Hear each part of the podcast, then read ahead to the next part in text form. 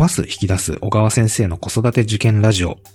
この番組は約30年中学受験を中心とした受験教育や子育てについて指導されてきた小川大輔先生に中学生と小学生の子供を持つ私、株式会社ピトパ富山が最新の受験情報や小川流の子育て術について聞くお子様を持つ親御様のための音声情報番組になります。え今回はですね、勉強するということが当たり前ですよね、と。まあ、ちょっと少し異色なタイトルにしてみたんですけれども、なかなかその勉強をするとか、えー自分から勉強を好きになる、習慣化するみたいなことって、ちょっと難しいんじゃないかなっていうふうに悩むような課題かなとは思うんですけれども、これもですね、大人側の意識や考え方、またそれこそ大人側のですね、習慣によるところが大きいようなんです。ではその考え方や具体的に何をすればよいかなど、えーお話を聞いてきましたので、お聞きください。えー小川先生、こんにちは。今日もよろしくお願いいたします。はい、こんにちは。お願いします。はい、今日はですね、勉強することって当たり前ですよね、という内容で、まあ、イラッとする人もいますよね。まあでもこれ子供だけに限らず、なんかはい僕たち大人でもですね、まあ私もなんですけど、今まさにこうやってポッドキャストの作り方ですとか、うんまああとプライベートだと今、えー子供がいますので、えーまあ先生の本とかも読みながらですね、はい子育てもついてもいろいろ勉強しているので、まあある意味、勉強っていう意味ではずっとこう大人になっても続くような感覚まあそうですえーね。人間って生きてる限り勉強ですね。そうですよね。はい。ただなんかその、受験勉強っていう言葉を言うとですね、うんすごい特別で、なんか辛いものとかしんどいっていうような、なんかすごいマイナスイメージが先行してるような、なんかちょっと気もしちゃってるかなと思うんですけそうれどもね。ですね。はい。そういう印象の方は結構多いでしょうね。ええはい。で、まあ確かにその、受験勉強というところでいう結構そういうハードル、名前だけでまあなんかハードルがあるかなと思うんですけれども、まあ勉強するっていうところで子供が進んで勉強する、まあ習慣化させるところっていうので、まずつまずいてる親御さんたちも多いのかなと思うんですけれども、はい子供がまあその進んで勉強するっていうようなことっていうのは何かこう工夫だったりコツがあったりするもんなんでしょうかね。そうですね。ええで、えー、まさにね、今、この受験勉強という言葉と、はい勉強するという言葉と2種類出てきてるんですけど、ええこの受験っていう、受験勉強って部分に対してネガティブなね、はい。気持ちが動く人に一つ頭の整理をしてほしいなと。思うのが、えーまず受験勉強というものは、勉強という人生のずっと続くものの中の一部分だということがまず一つ目ですね。はいで、次、その受験勉強というものをやった結果、嫌な思いをしたとか、ええ苦しい思いをしたっていう感情的な記憶の部分と、受験勉強そのものとはまた別の話ですよ、ということが2点目。はい。で、えー受験勉強というものをどのようにやるか、誰とやるかによって得られるものや、えー身につくものが随分差が出てくるということ。やり方によってももちろん変わってきますよ。はい。いう、この、いくつかの要素に分かれるものがあるのえで、ええー受験勉強は苦しいものっていうふうに繋いじゃうと間違いなわけですね。ああ、なるほどですね。正確に言うと、現時点の子供の関心の方向や学力状況を適切に分析することもなく、特定の大人の自分自身の学習経験に基づいたやり方を一方的に押し付け、かつテストが来るたびにできなかったところを上げつらい責めるということをしていって、思うような成績に到達できず、受験結果も満足いかなかった時に失敗だという言い方をされる。この受験は最悪な記憶です。確かに。辛い以外の何もでもなさそうですね。で今の要素を切り替えていくと、今の子供の状況、学力というものを正しく見極めてあげ、お子さんの学び方の方向性や興味、で、その能力的な発揮の仕方に合わせた学びの渡し方、伝え方をしてくれる大人と勉強することができ、テストというものは努力を評価する機会であって、まずできたところに目を向けて、これとこれ頑張った結果ちゃんと丸ができたね、よくやったね。だからその力使って、あとこの問題攻めて合格できるようにもう少し頑張ってみようか。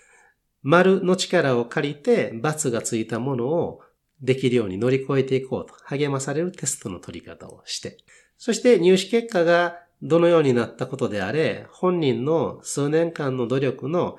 成果として、頑張ってきた事実は何も変わらないという、そのプロセスを褒めた上で、うん。で、その結果得た学校に、今度は自信を持って前向きな気持ちで進学していこうというふうに通過点として受験を捉えてくれる大人及び親に恵まれればその子にとっては受験は苦しい、辛い記憶ではなくなるわけですよ。うんうんうんそうですね。はい。なので、受験勉強というものを嫌なものにしてるのは大人なんですねなるほど。ここすごく重要で、その大人は塾の先生かもしれません。はい学校の先生かもしれません。もちろん親もその一員でしょう。え子供を取り巻く大人が、えー勉強というものをまずちゃんと理解すること。はいそして受験勉強というものも本人の日々の努力、プロセスを適切に評価しながら、一番本人自身が力が伸ばせるように、周りの大人の経験、観察力を活かしていくんだという関わりをしていけば、そう嫌なものにならない。っていうのがまず一つ重要な、この受験勉強というものを子供にとって嫌なものにさせない。ポイントだし、で、えー受験勉強っていうのが、勉強の一部分に過ぎないと話しました。あ、そうですね。はい。まずね、大前提として、子供にとって、勉強っていうのが、やって当然というマインドを育ててあげること。これね、大人にとってのものすごく重要な僕、責務だと思うんですね。はい。あのー、富山さんねええ。子供って勉強いつから嫌いになると思います？イメージ、勉強っていう言葉を聞いてやらされてるっていうことが分かった途端に嫌いになりそうな感じしますそうね。ええやらされる勉強っえて、必ずセットとして叱られるからですよね。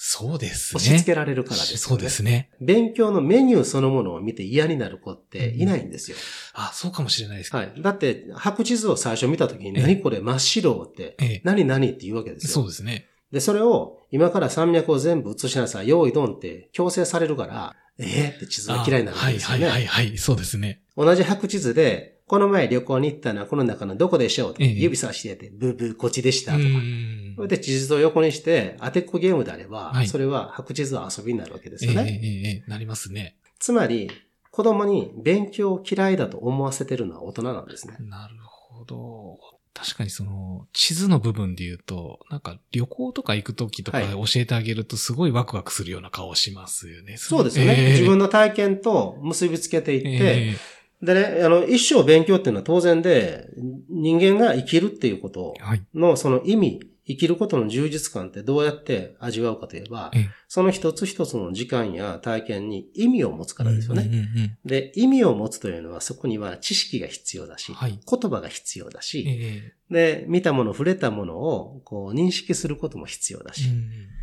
で、えーそこで芽生えた疑問や興味をさらに深めようと思って調べたり、はい人の話を聞いたり、すべて学びの営みなわけですようん。うん学べば学ぶほど面白さが増えるわけですね。そうですね。はい。遊びに行くことすべてなんか学びの学びですよね。はい。だからそれをずっと一生楽しんで学び続けながらええ、仕事にも活かしてうん楽しく生きてる人もたくさんいるわけですよ。はいはいはいはい。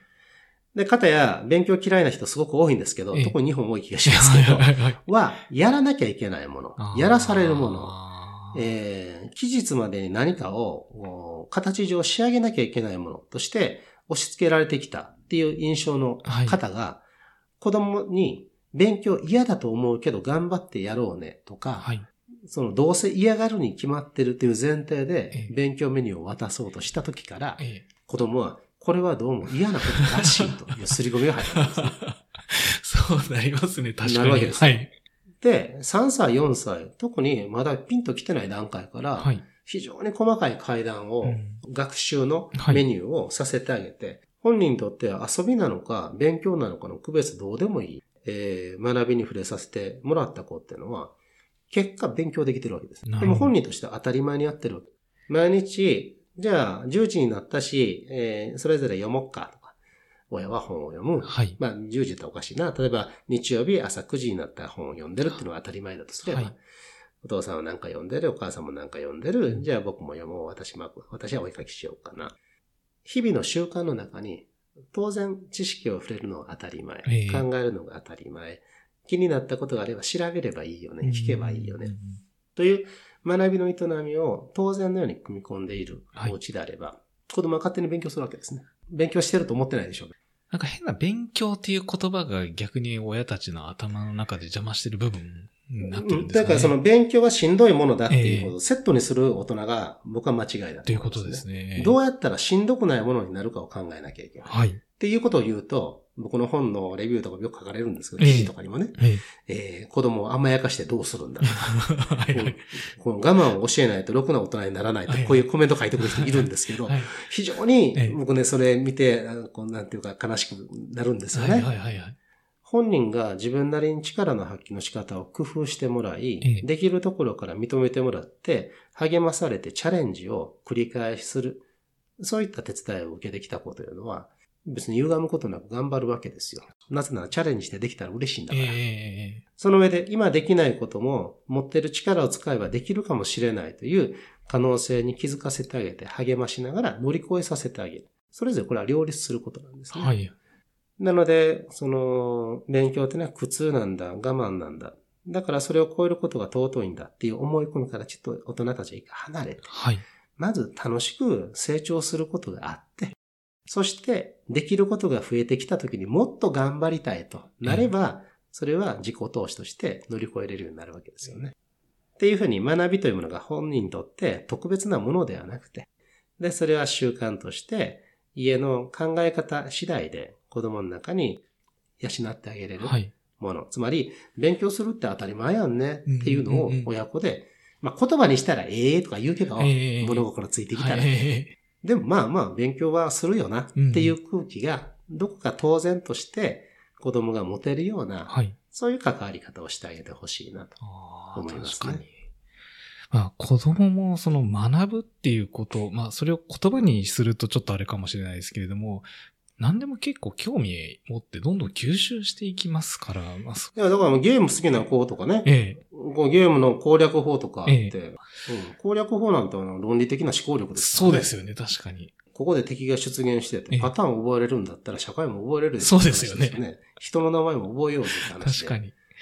ポケットモンスターとかみんな大好きで、はいすごいモンスターの数いて、あれなんか歴史で覚える人物よりもなんか多いんじゃないかってぐらいですね。だからまあ生物の進化とかと、ええ頭の使い方は一緒だと思うんですよ。一緒ですねええかつ火の属性、水の属性と意味があってグルーピングをする。えそれは物事をグループに分けて理解するっていうのは体系的理解といって、はいはい。すべての科目に共通しますよえね。え科学の、えー実験のこう水溶液とかのはい試薬とかで分類したりしますけど、ああしますねフェノールフタレイン液とかあったと思いますはいけど、はいはいはい。もうあれだってそのポケモンの属性とやってること一緒ですよ。確かに。なるほど。味方なんですよ、うんうんポケモンだったら楽しいでしょう。えでも理科、科学難しいよえね。決めたのは大人でしょ。ええそこを理解すると。で、うん特にまだ子供がね、本当に幼い段階の親御さんがこれ聞いていれば、ぜひ、まず自身が勉強面白いよね、と。そんな視点でええ家の中に学びを取り込んでいただければいいんじゃないかなと、なるほどです。ね。はいじゃ。あまあ、このあたりで、ま、迷っている、悩んでいるお父さんお母さんは、まず勉強するっていうことの意識の整理からっていうところをやっていた方がいいってそうですすね。感じでかね。それともう一つ思い出しあ、た。はい。点数が取れるから勉強好きなんでしょって言い方をする人がいます。全然関係ないです。点数に関係なく勉強が好きな子ってたくさんいます。で、勉強が楽しい、面白い、興味を持った。結果、テストを受けたら点数も良かった。さらに楽しいと思う。のであって、点が取れる科目だから好きっていうのは、うん実はね、一見子供はそういうふうに思ってるように見えても、そうじゃないんですね。点が取れるというか、その前の段階えでえ学んでるプロセスがすでに楽しいからなんですよ。だから点数なんて結果論でしかないとはい。いうとこも気をつけられた方がいいと思いますいい。取れてる子を見てね、ええ。自分の子が取れてない場合に、それは取れる子はいいよねって言い方うんうんになりがちなんですよ。はい、はい、はい。違うんですね。子供を育ててあげたかった。あの子が取れるようになった背景、はい。日頃どんな風に暮らしてて、どんなことに興味を持ってうんうん、どんな遊び方をしているのかなって方に関心を持つと、我が子にも取り入れられるヒントがたくさん見つかると思うんですね。すべての結果成果はプロセスの産物だということ。はいだから目を向けるのは結果を比べることではなくて、うんそのプロセスを他の人からも学んで取り入れて、はい。我が子にとって一番望ましいというか、力になれるようなね、うんうんうんやり方を見つけるというのが、うん、親の知恵であるし、大人たちの子供に対する責任なんじゃないかなと僕は思いますね。あ、なるほどですね。まあそういったところで、まあ意識の部分とプロセスを見てあげる、そこに持っていく親の工夫っていうのが大切になってだときそう思いますす。でよね。はい。わかりました。今日もありがとうございます。はい、ありがとうございます。